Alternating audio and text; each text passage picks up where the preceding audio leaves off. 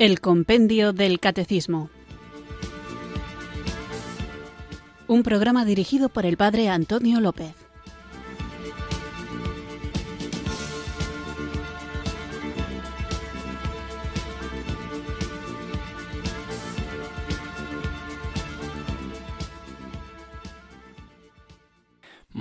Buenas tardes, queridos oyentes de Radio María. Recibido un cariñoso saludo desde Irurzun, en Navarra, quienes sintonizáis una tarde más esta radio que cambia vidas, esta emisora de la Virgen, Radio María, para escuchar el programa El Compendio del Catecismo, nuestro espacio diario de formación católica en el que tratamos de conocer la fe que queremos vivir, compartir y defender. Estamos en el apartado del compendio del catecismo dedicado a la justicia social y en el programa anterior hablábamos de en qué se fundamenta la igualdad entre los hombres. En un programa anterior hice una diferencia entre la igualdad y la equidad y la relación de estas con la justicia y veíamos cómo al hablar de igualdad tenemos que matizar algunos conceptos para que no confundamos lo que esto significa. Por eso distinguíamos la igualdad de la equidad. Todos los hombres, como decía la pregunta del programa anterior, la 412, todos los hombres gozan de igual dignidad y derechos fundamentales en cuanto que creados a imagen del único Dios y dotados de una misma alma racional, tienen la misma naturaleza y origen y están llamados en Cristo único Salvador a la misma bienaventuranza Y esto es cierto, todos hemos sido creados a imagen de Dios, todos procedemos de Él y todos estamos llamados a participar de su vida divina. Por eso tenemos la misma dignidad y los mismos derechos fundamentales. Pero hay que tener cuidado con no confundir la igualdad con una especie de clonación universal, como si en todos los aspectos todos los seres humanos fuéramos en todo exactamente iguales. De hecho, como algo evidente, uno de los aspectos que definen nuestra identidad personal es el nombre y el apellido de cada individuo, que son elementos por los que se nos identifica en la propia singularidad. Además de este aspecto principal y evidente, hay otros también evidentes como detalles corporales, cada uno tenemos un rostro diferente, también conforman parte estas diferencias de la identidad de las personas. Tenemos, además de lo que salta a la vista, del aspecto físico diferente, otros de carácter interior, como nuestra sensibilidad, nuestra etnia, nuestros gustos personales, nuestra profesión, nuestro temperamento, nuestro comportamiento, nuestro carácter, etc. A partir de este concepto, la reflexión acerca de la identidad personal como el conjunto de aspectos que nos hacen únicos cobra peso. Es por eso que hay algunos elementos sobre la identidad personal que nos hacen particulares y por lo tanto diferentes de todos los demás. Por ejemplo, la identidad sexual, que implica que hay hombres y mujeres y esto supone asumir las cuestiones inherentes al sexo biológico, la feminidad o la masculinidad, el rol como hombres o como mujeres, la propia identidad física, que implica la aceptación de mi cuerpo y del cuerpo en relación al cuerpo de los demás, las diferencias o la identidad psicológica que está relacionada con la respuesta a los interrogantes del tipo quién soy, quién quiero ser cómo serlo, hay también una identidad, es decir, una diferencia social que tiene que ver no tanto con la situación económica, sino con el sentirse parte de un grupo social, de un grupo religioso o de grupos de interacción amigos, compañeros de estudio, de trabajo o de deporte. También tenemos una identidad, es decir, una diferencia moral con valores y códigos de la ética personal, con prototipos modelos sociales o culturales, ideológica que incluye una filosofía de vida y nuestras propias creencias y tenemos una identidad, una diferencia vocacional.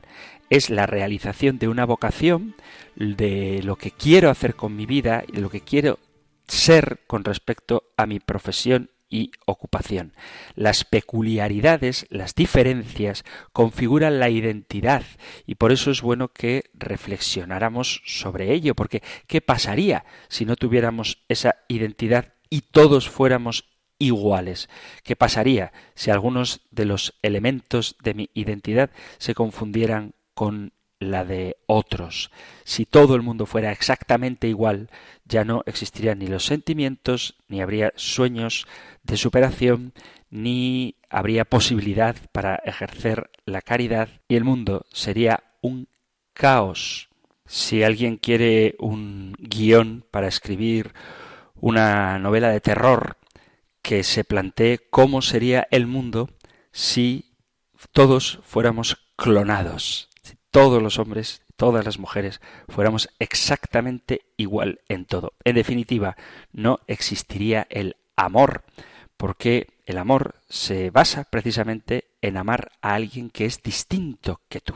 Vamos hoy, como podéis intuir, a seguir hablando de la igualdad, pero bien entendida, por eso, para aprender a valorar la diferencia y amar al que es distinto que yo, invoquemos el don del Espíritu Santo que en una magnífica orquesta con la riqueza de voces, de tonos, de sonidos, de colores, de texturas, de personalidades que hay en el mundo, nos permite encontrar la belleza de esa diferencia y vivir en ella el amor la caridad.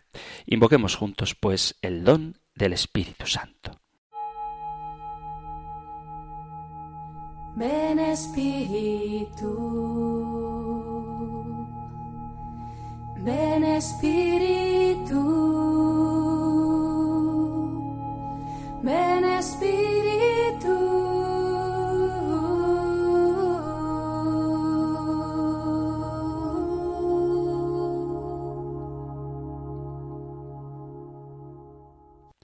Señor Jesús, cuando estabas a punto de dar tu vida por nosotros, rezaste al Padre.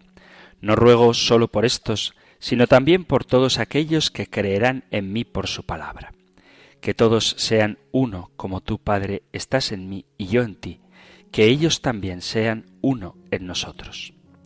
Hoy, cuando nos enfrentamos una vez más con la división y el conflicto causados por el pecado, por el racismo, unimos nuestras voces a tu voz y rezamos, que todos seamos uno, todas las naciones y razas, jóvenes y mayores, cercanos y lejanos, que todos podamos sentirnos como uno, amados, no temidos, a salvo, no inseguros, valorados, no despreciados, elevados, no derrotados. Que todos trabajemos como uno, no para derribar, sino para construir, no para detener la violencia, sino también para promover la paz, no sólo para establecer el orden, sino también para garantizar la justicia, no para favorecer a unos pocos, sino para defender la dignidad y los derechos de todos. Que todos seamos uno, que todos nos reconozcamos como una familia, como hijos e hijas de Dios, que estemos unidos aquí en la tierra y que nuestros lazos de caridad y amor nos lleven a la vida eterna. Amén.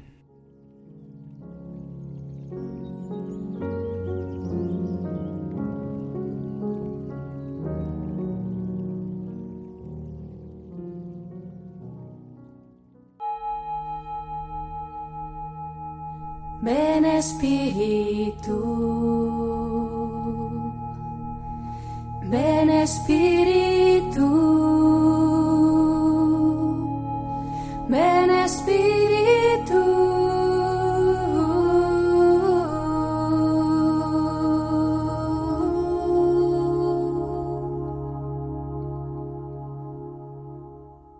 Después de haber invocado juntos el don del Espíritu Santo, vamos allá con nuestro nuevo programa. Si la pregunta anterior era en qué se fundamenta la igualdad entre los hombres, la pregunta de hoy tiene que ver con la desigualdad. Hoy lo que vamos a tratar lo encontráis en el Catecismo Mayor en los puntos 1936 al 1938 y 1946 y 1947. Nosotros escuchamos ahora la pregunta número 413 del compendio del Catecismo. Número 413. ¿Cómo hay que juzgar el hecho de la desigualdad entre los hombres? Existen desigualdades económicas y sociales inicuas que afectan a millones de seres humanos que están en total contraste con el Evangelio.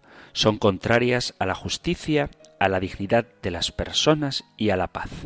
Pero hay también diferencias entre los hombres causadas por diversos factores que entran en el plan de Dios. En efecto, Dios quiere que cada uno reciba de los demás lo que necesita y que quienes disponen de talentos particulares los compartan con los demás. Estas diferencias alientan y con frecuencia obligan a las personas a la magnanimidad, la benevolencia y la solidaridad, e incitan a las culturas a enriquecerse unas a otras.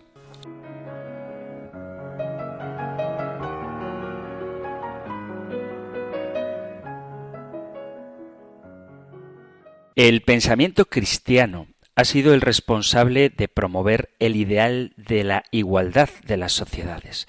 Ya San Pablo lo expresa en la carta a los Gálatas cuando dice, por lo tanto, ya no hay judío ni pagano, esclavo ni libre, hombre ni mujer, porque todos sois uno en Cristo Jesús. Carta a los Gálatas capítulo 3 versículo 28. A través de la redención de Cristo, la realidad temporal del hombre toma un significado más importante de carácter divino y eterno. Nos convertimos en miembros de un solo cuerpo con diversidad de funciones, pero unidos por un mismo espíritu. La transformación personal que experimenta el cristiano tiene que reflejarse en una forma diferente de actuar. Las primeras comunidades cristianas fueron testimonio de esta nueva forma de vivir, en la que todos los miembros de la comunidad compartían sus bienes, por lo que nadie carecía de nada. En la segunda carta a los Corintios, en el capítulo 8, a partir del versículo 7, San Pablo hace una exhortación a demostrar solicitud por los demás y ser generosos. De esta forma se imita a Cristo que, siendo rico, se hizo pobre por nosotros a fin de enriquecernos con su pobreza. Esa generosidad y solidaridad con aquellos que no tienen es la forma de construir la igualdad. Así habrá igualdad de acuerdo con lo que dice la Escritura. El que había recogido mucho no tuvo de sobra, y el que había recogido poco no sufrió escasez. Segunda carta a los Corintios, capítulo 8, versículo 15. La igualdad a la que se refiere San Pablo nace no sólo del respeto a la dignidad humana, sino además del esfuerzo en preocuparse por los otros y en la capacidad de ser solidarios. Dice el catecismo que la igualdad entre los hombres se deriva esencialmente de su dignidad personal y de los derechos que dimanan de ella. Hay que superar y eliminar como contraria al plan de Dios toda forma de discriminación en los derechos fundamentales de la persona, ya sea social o cultural, por motivos de sexo, raza, color, condición social, lengua o religión. El plan de Dios es que seamos nosotros constructores de la igualdad, porque Dios quiere que cada uno reciba del otro aquello que necesita y que quienes disponen de talentos particulares comuniquen sus beneficios a los que lo necesitan. Eso dice la pregunta de hoy del compendio del catecismo. La verdadera igualdad no se consigue con una carta de derechos o con un mero reconocimiento de que todos los hombres tienen igual dignidad. Requiere del compromiso de todos con la construcción del bien común. Tenemos que dar nuestros talentos y capacidades para apoyar a aquellos que menos tienen. Hemos de convertirnos, como el buen samaritano, en aquel que es un verdadero prójimo. La igualdad exige nuestra solidaridad. La solidaridad, por su parte, supone esforzarse en buscar un orden social justo en el que no existan desigualdades económicas y sociales entre los pueblos de la familia humana. Estas desigualdades se evidencian en la dificultad de acceso de los pobres a servicios básicos y esenciales, que son derechos humanos como la salud, la vivienda, la educación y un trabajo digno.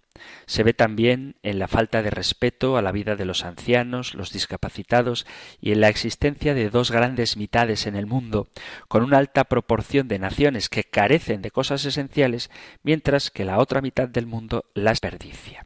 Dios ha querido que seamos diferentes tanto en capacidades como en recursos, y que esas diferencias se pongan al servicio del bien y de la unidad del género humano.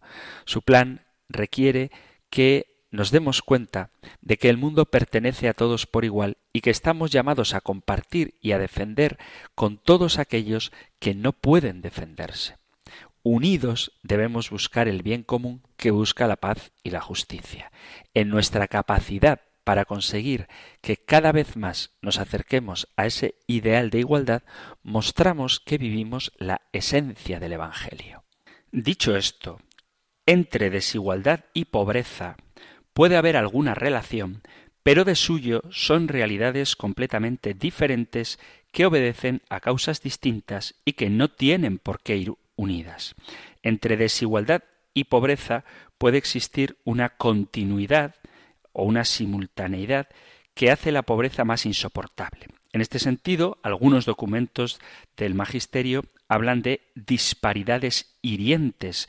Hiere el alma y provoca rebelión ver que algunos nadan en abundancia, mientras que a pocos centenares de metros otros carecen de lo necesario para vivir con un mínimo de dignidad. En este sentido, el Papa Francisco ha denunciado la inequidad en múltiples ocasiones. Ven una relación más estrecha entre desigualdad y pobreza quienes piensan que la pobreza se debe fundamentalmente a un problema de distribución que sería resuelto mediante una política de redistribución de la riqueza.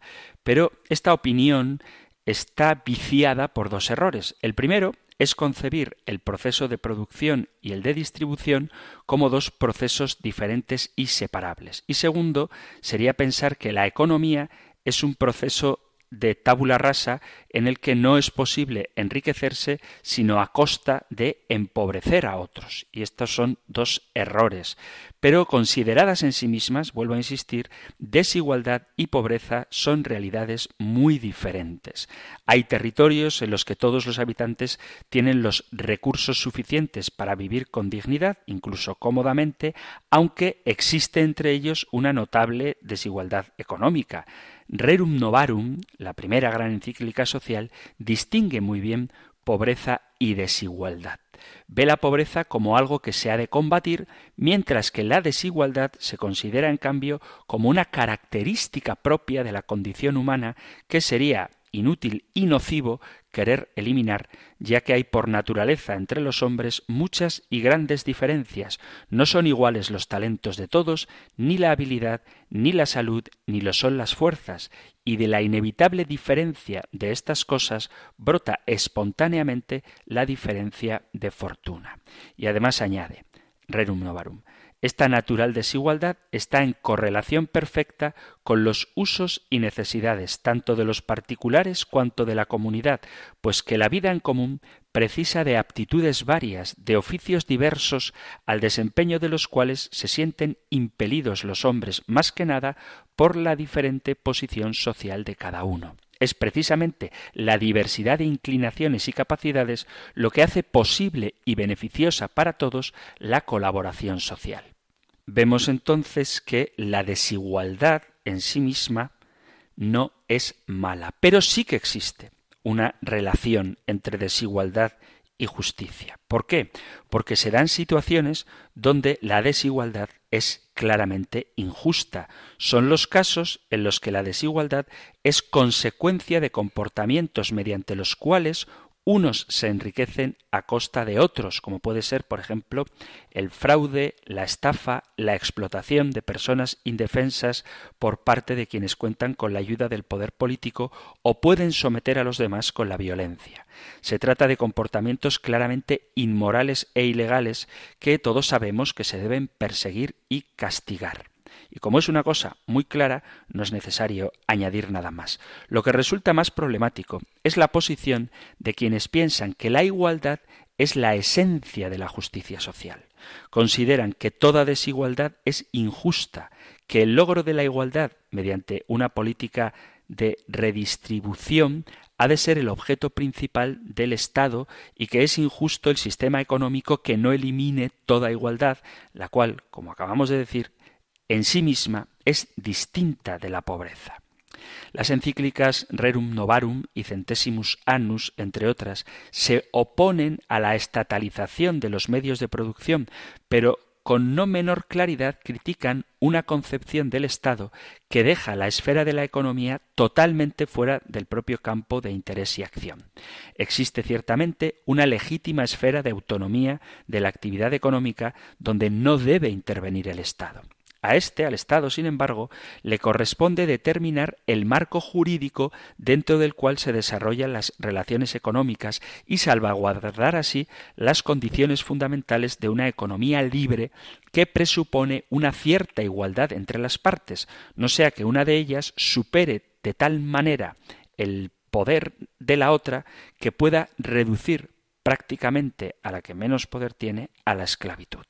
Es claro que el Estado ha de garantizar a todos la posibilidad de participar libremente en los procesos sociales y económicos, así como la de competir de modo legal y transparente, excluyendo toda forma injusta de discriminación por motivos de raza, sexo, ideología, religión, etc.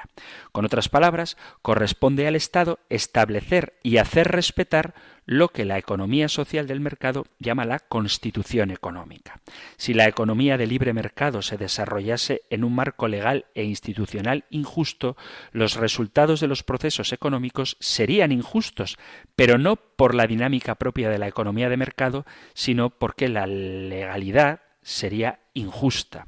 Además, el principio de solidaridad impone a la comunidad social el deber de garantizar un sistema de protección para aquellos que por grave enfermedad, invalidez u otras causas objetivas no pueden proveerse por sí mismos.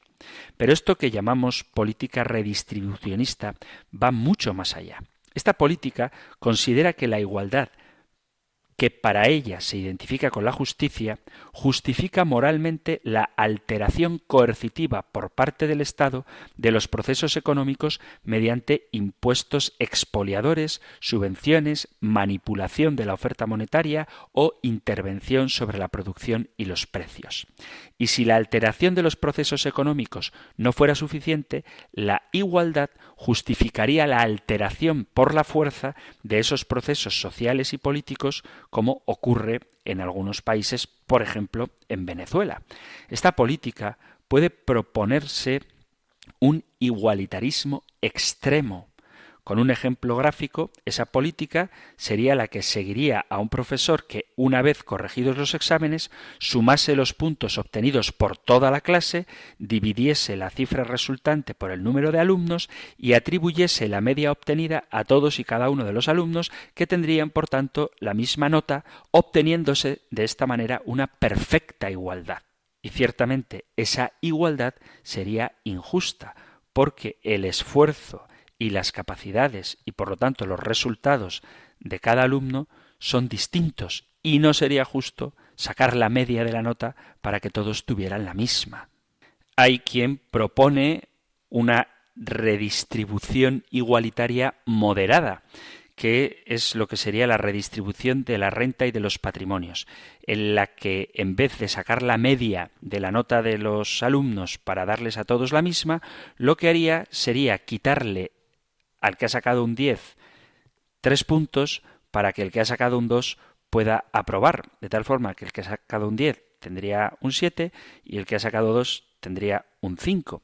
El profesor consideraría que la igualdad le autoriza a proceder a una cierta redistribución de las calificaciones, quitando algo a los mejores alumnos y añadiéndose a los peores. Los partidarios de las políticas redistribucionistas consideran que en el ámbito social esto sería justo, porque la igual dignidad y la igualdad ante la ley de todos los ciudadanos sería puramente ficticia si no fuere acompañada por la igualdad económica. Poco consuela la igualdad ante la ley a quien carece de los medios para alimentarse suficientemente y para protegerse del frío. No es necesario examinar cuáles son los efectos de este igualitarismo extremo, porque la historia ya ha demostrado suficientemente cuáles son sus resultados.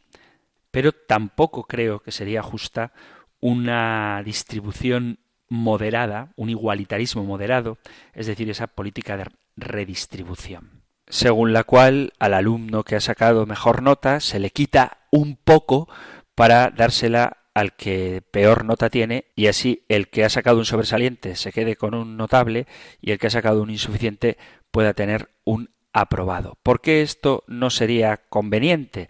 Porque los alumnos más capaces se verán privados del estímulo para mantener su ritmo de trabajo porque saben que su nota será inferior al rendimiento logrado con su esfuerzo y los alumnos menos capaces carecerán igualmente de incentivos para mejorar, porque saben que su falta de trabajo y de responsabilidad será premiada con una nota superior a su rendimiento real, a lo que merecen.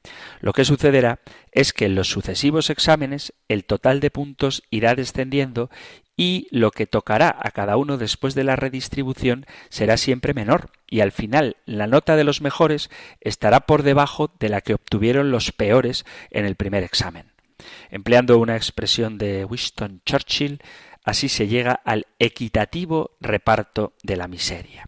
Es verdad que el profesor podría aumentar arbitrariamente el total de puntos para distribuir, pero en la vida social y económica al Estado no le es posible crear riqueza de la nada indefinidamente. Cuando intenta hacerlo promoviendo una política de expansión crediticia masiva, no soportada por el ahorro, se producen crisis económicas como la que vivimos en España en el año 2008. Sin embargo, todo esto que estamos mencionando no significa que los países con políticas redistributivas sean siempre pobres y los que no tienen esas políticas sean siempre ricos. La pobreza y riqueza de los países depende de otros muchos factores, de la población, de los recursos naturales, del marco cultural, jurídico y político, del clima, de los hábitos y la motivación de los ciudadanos para el trabajo, etc. Si la redistribución tiene lugar en una clase en la que todos los alumnos son muy capaces y tienen otras motivaciones para trabajar mucho, el resultado no sería tan malo. Pero en este caso, si todos están bien, la acción redistributiva aparecería como algo completamente inútil, no serviría para nada. Con este razonamiento quiero solo indicar cuál es la tendencia de las políticas fuertemente redistributivas. La enseñanza social de la Iglesia ha advertido de este fenómeno.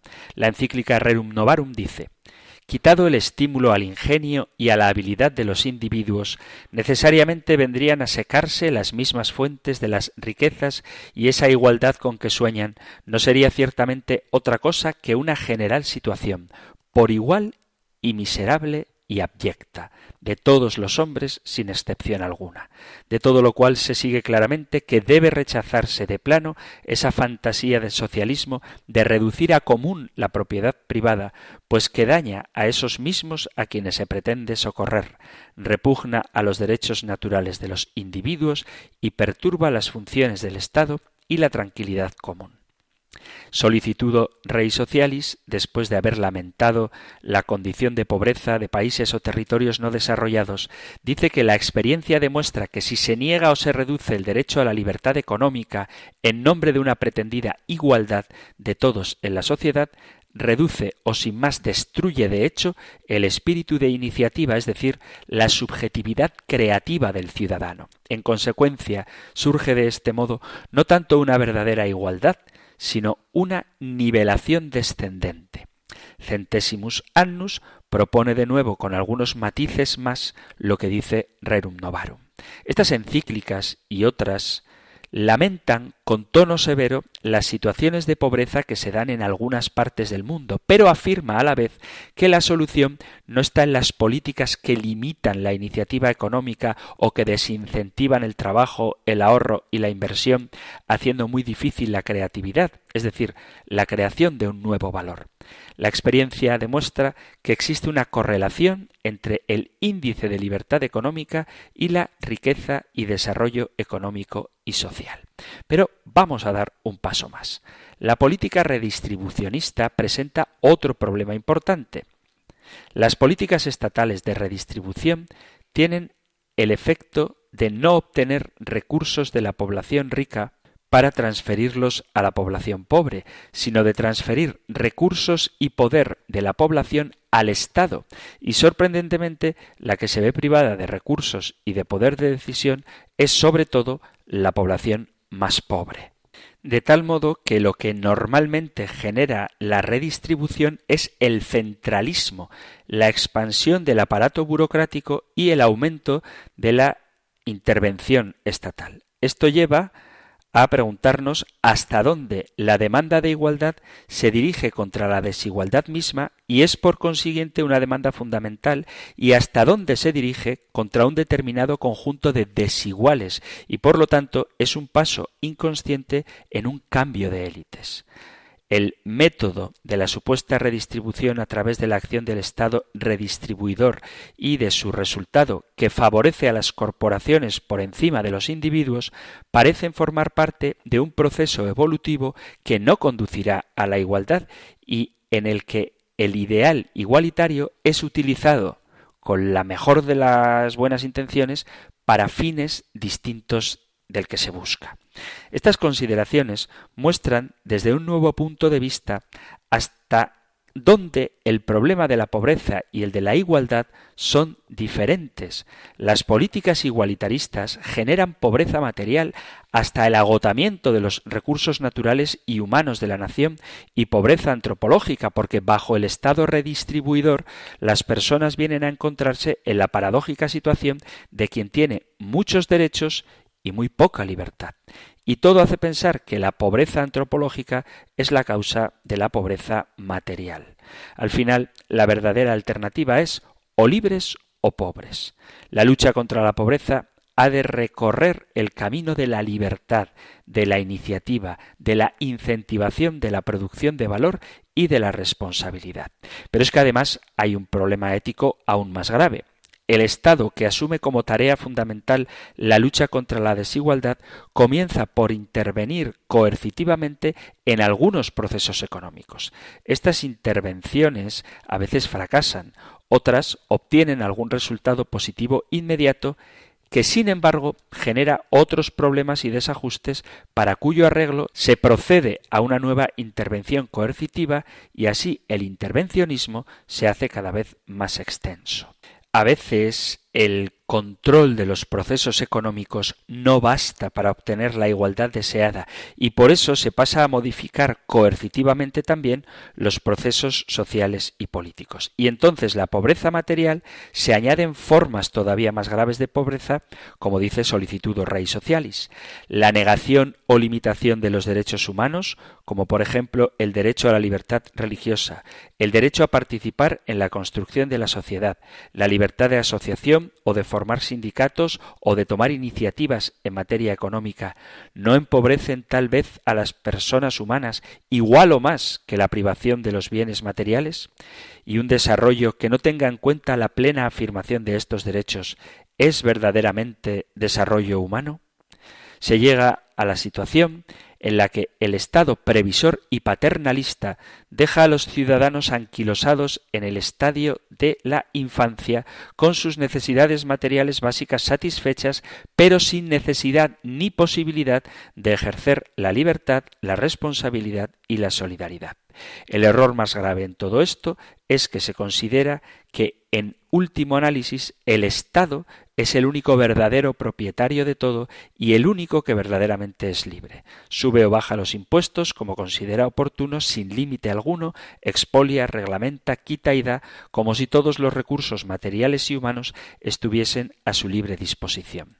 Del hombre creado libre a imagen y semejanza de Dios no queda ni rastro con palabras de centésimos annus, efectivamente considera a todo hombre como un simple elemento y una molécula del organismo social, de manera que el bien del individuo se subordina al funcionamiento del mecanismo económico-social.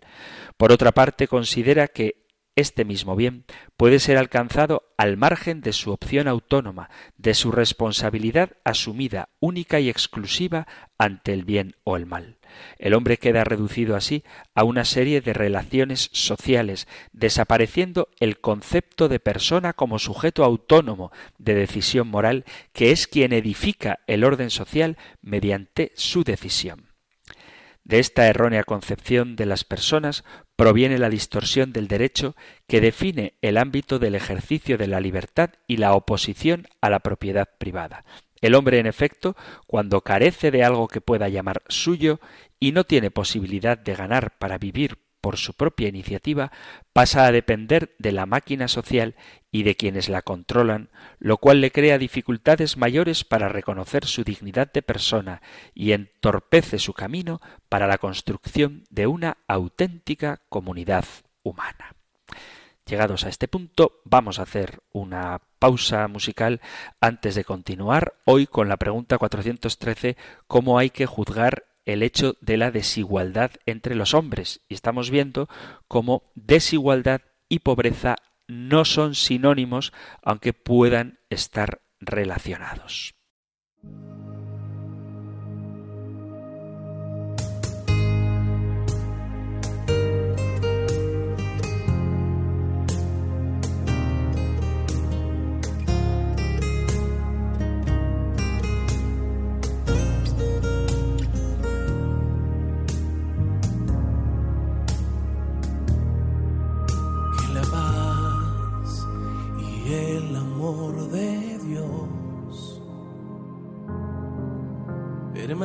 En tu corazón.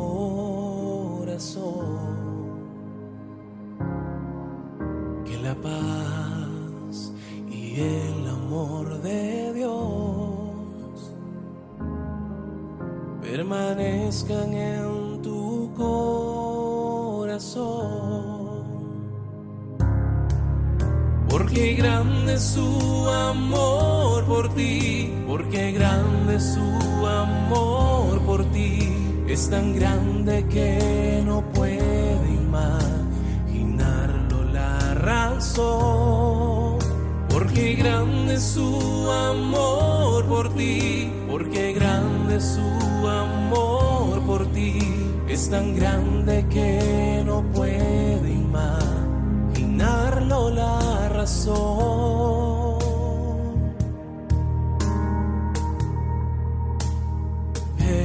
Si lo sientes hoy, está en tu corazón. Pero si lo sientes hoy, está en tu corazón y no se irá.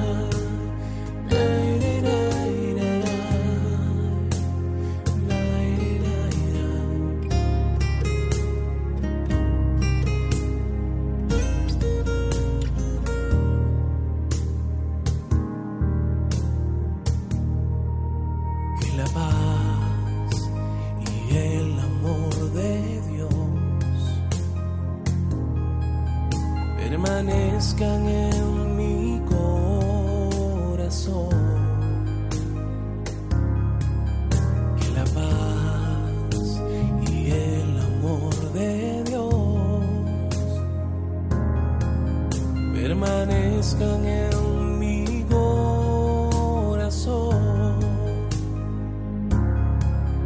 Porque grande su amor por mí, porque grande su amor por mí, es tan grande que no puedo imaginarlo la razón. Porque grande su amor por mí, porque grande su amor.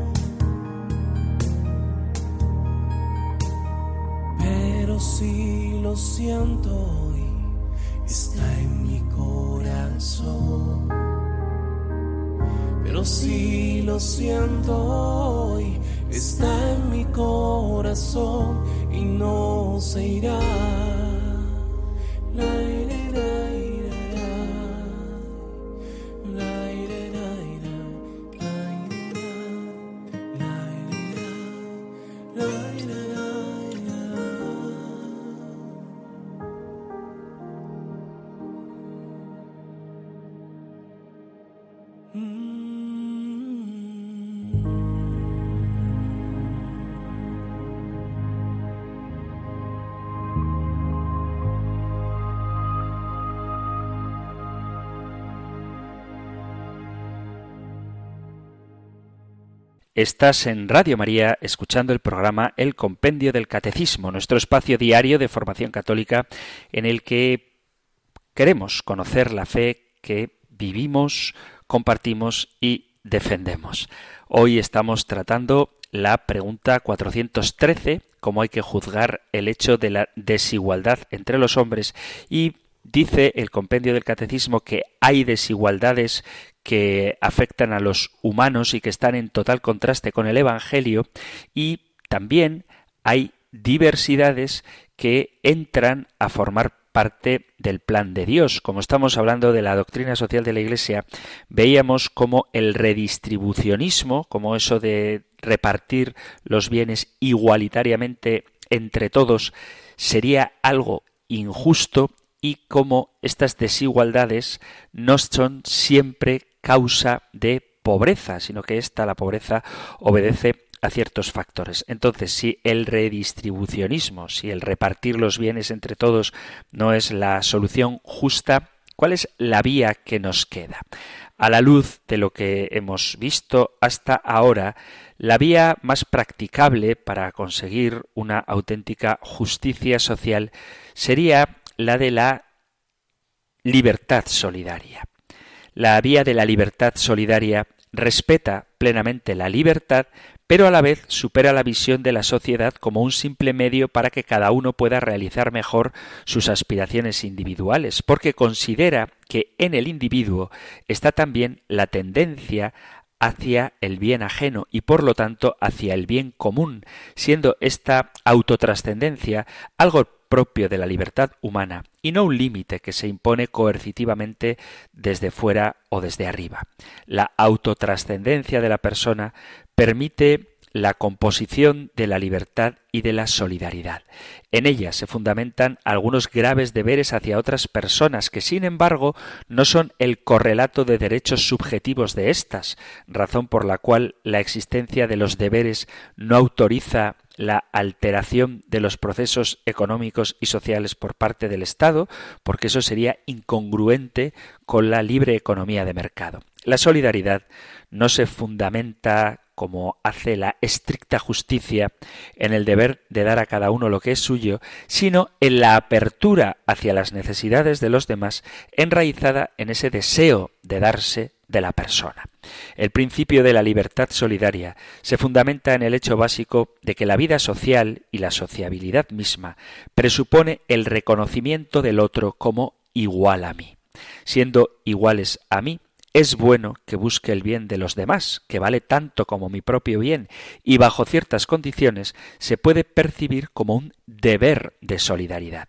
Pero no nace de un derecho subjetivo del otro sobre algo que es mío, sino del deseo de darnos, de la libertad de preocuparnos por las necesidades ajenas. Así que no se trata de una imposición contra mi libertad, sino que nace de mi libertad que es razonable, que sabe que vive junto a otros para que todos podamos vivir dignamente.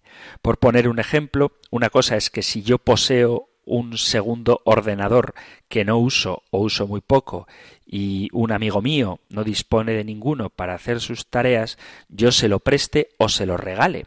Otra cosa bien distinta es que el alumno piense que tiene derecho a ese ordenador, que entonces sería suyo, y que por lo tanto pueda pedir al Estado que me obligue por la fuerza a dárselo. Esta concepción de la libertad solidaria o de la solidaridad libre es políticamente importante porque no sólo evita que la libertad y la solidaridad se contrapongan, sino que muestra cómo en realidad se encuentran intrínsecamente unidas. Si se piensa en los menos afortunados en que tienen un derecho estricto a una parte de los bienes de los más afortunados y que ese derecho se ha de hacer valer mediante medidas redistributivas coercitivas por parte del Estado, la solidaridad se opondría a la libertad y la lesionaría gravemente rechazándola por parte de los que aman la libertad. Para cualquier persona razonable resulta inaceptable la idea de que, en último término, el dueño de todo sea el Estado. Esto incluiría los frutos de mi trabajo dejándome en la misma situación que un esclavo. En cambio, resulta perfectamente compatible con el respeto de la libertad pensar que es objetivamente bueno y debido que los que disponen de mayores recursos los usen en beneficio de quienes están necesitados. Se puede decir que existe un deber objetivo de solidaridad. Por eso, es justo que el Estado promueva e incentive la solidaridad, representando de ese modo los intereses y convicciones de los ciudadanos, siempre que ello no lleve a introducir la coacción política en ámbitos donde no debe entrar. Hacer lo contrario llevaría a enfrentar dos dimensiones antropológicas esenciales que están unidas y así deben permanecer. Porque si ese deseo de darnos, ese deseo del bien de los que viven con nosotros, no estuviese radicado en la libertad humana, el bien común no sería posible. Si la libertad y la solidaridad fueran realidades opuestas, lo que se haría imposible es la vida social misma, la colaboración social de personas libres. Dudo seriamente que las exigencias de la solidaridad y en general de la colaboración social puedan ser en algún caso opuestas a los intereses personales legítimos si estos se consideran globalmente y a largo alcance. Si la vida social existe, y de hecho existe, es porque es ventajoso para todos y no sólo para algunos. No podemos hacer una enumeración exhaustiva de las aplicaciones concretas del principio de la libertad solidaria en el terreno económico. Cada uno sabe cómo puede hacerlo. Pero tomando el ejemplo que decía antes de los exámenes y el profesor que redistribuye las notas, el principio de libertad solidaria llevaría a dar a cada uno la calificación que se merece y a la vez el profesor podría ofrecerse para orientar el estudio de los menos aventajados, explicándoles fuera del horario escolar los conceptos más importantes o más difíciles de la asignatura, de modo que los alumnos menos aventajados puedan crecer y mejorar, pero sin privar a los más aventajados del incentivo necesario para continuar en su meritorio esfuerzo, que será fuente de enriquecimiento para ellos mismos y para la sociedad entera elevar a los de abajo sin perjudicar injustamente a los de arriba. Este sería, en resumen, el medio que deberíamos procurar para conseguir una verdadera igualdad.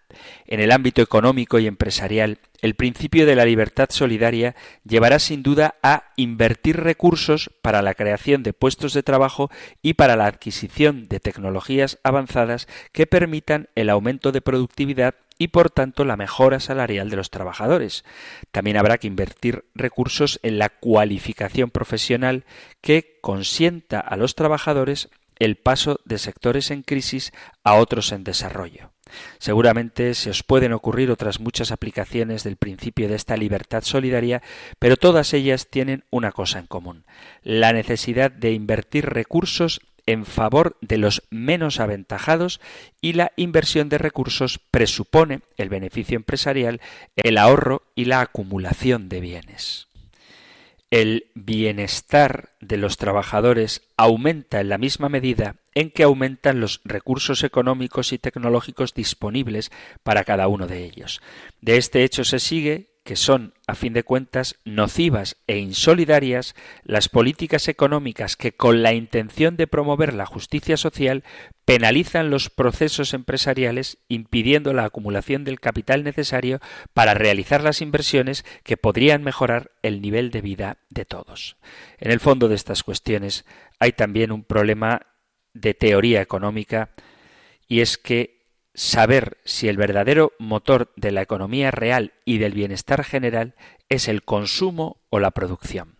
Podría parecer una cuestión banal, porque ambas realidades deberían estar estrechamente relacionadas, pero esa relación se puede romper si se piensa que el motor del desarrollo es el consumo, pues entonces surge la tentación de tomar el atajo de elevar artificial y falsamente el nivel de consumo, creando puestos de trabajo innecesarios e improductivos, promoviendo un aumento insostenible de los salarios, haciendo tremendamente rígido y complicado el derecho laboral, aumentando desmedidamente la deuda pública y la inflación etcétera.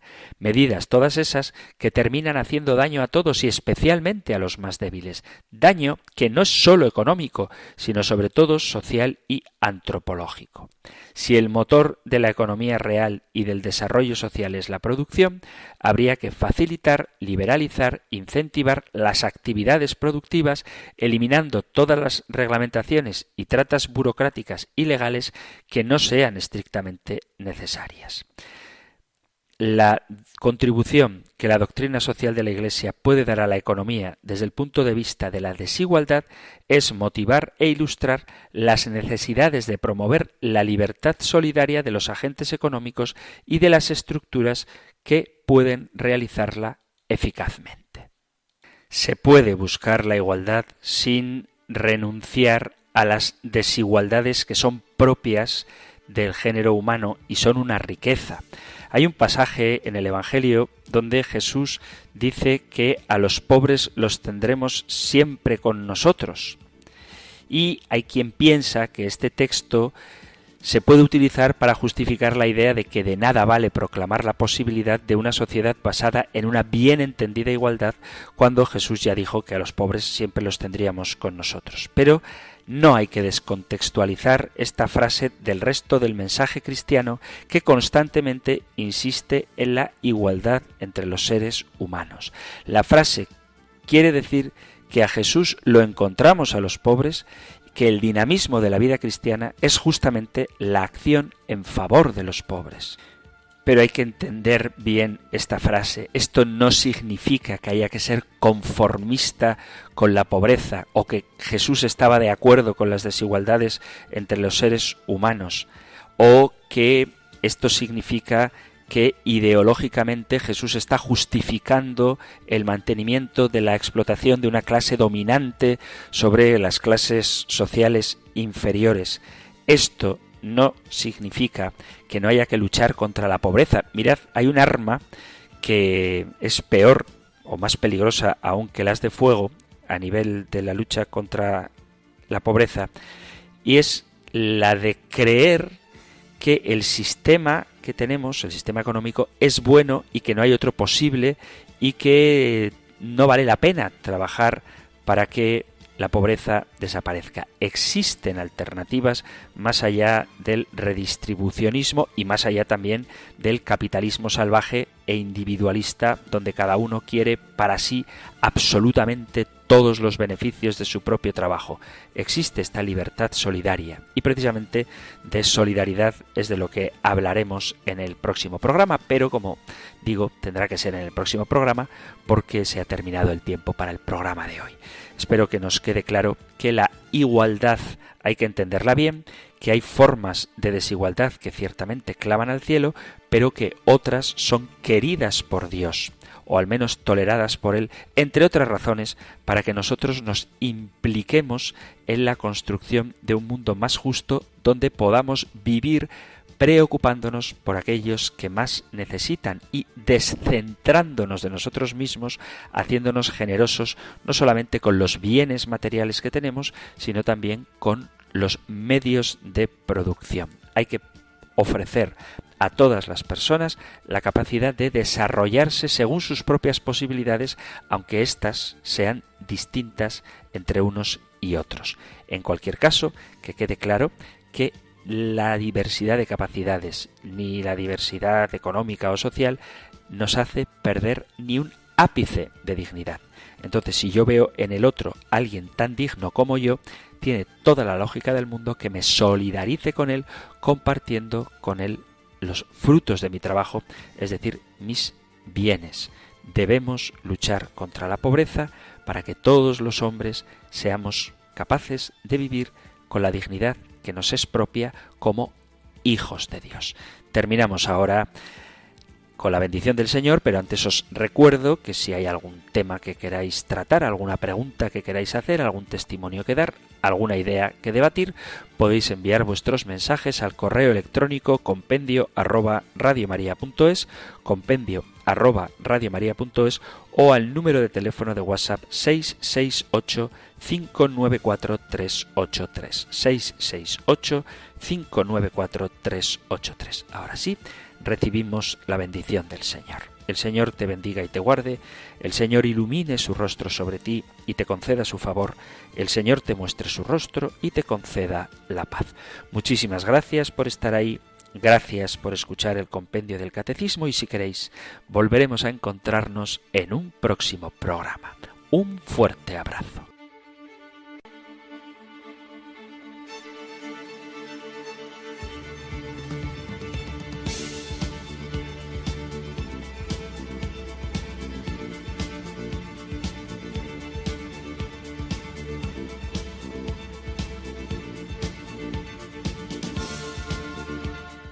El Compendio del Catecismo.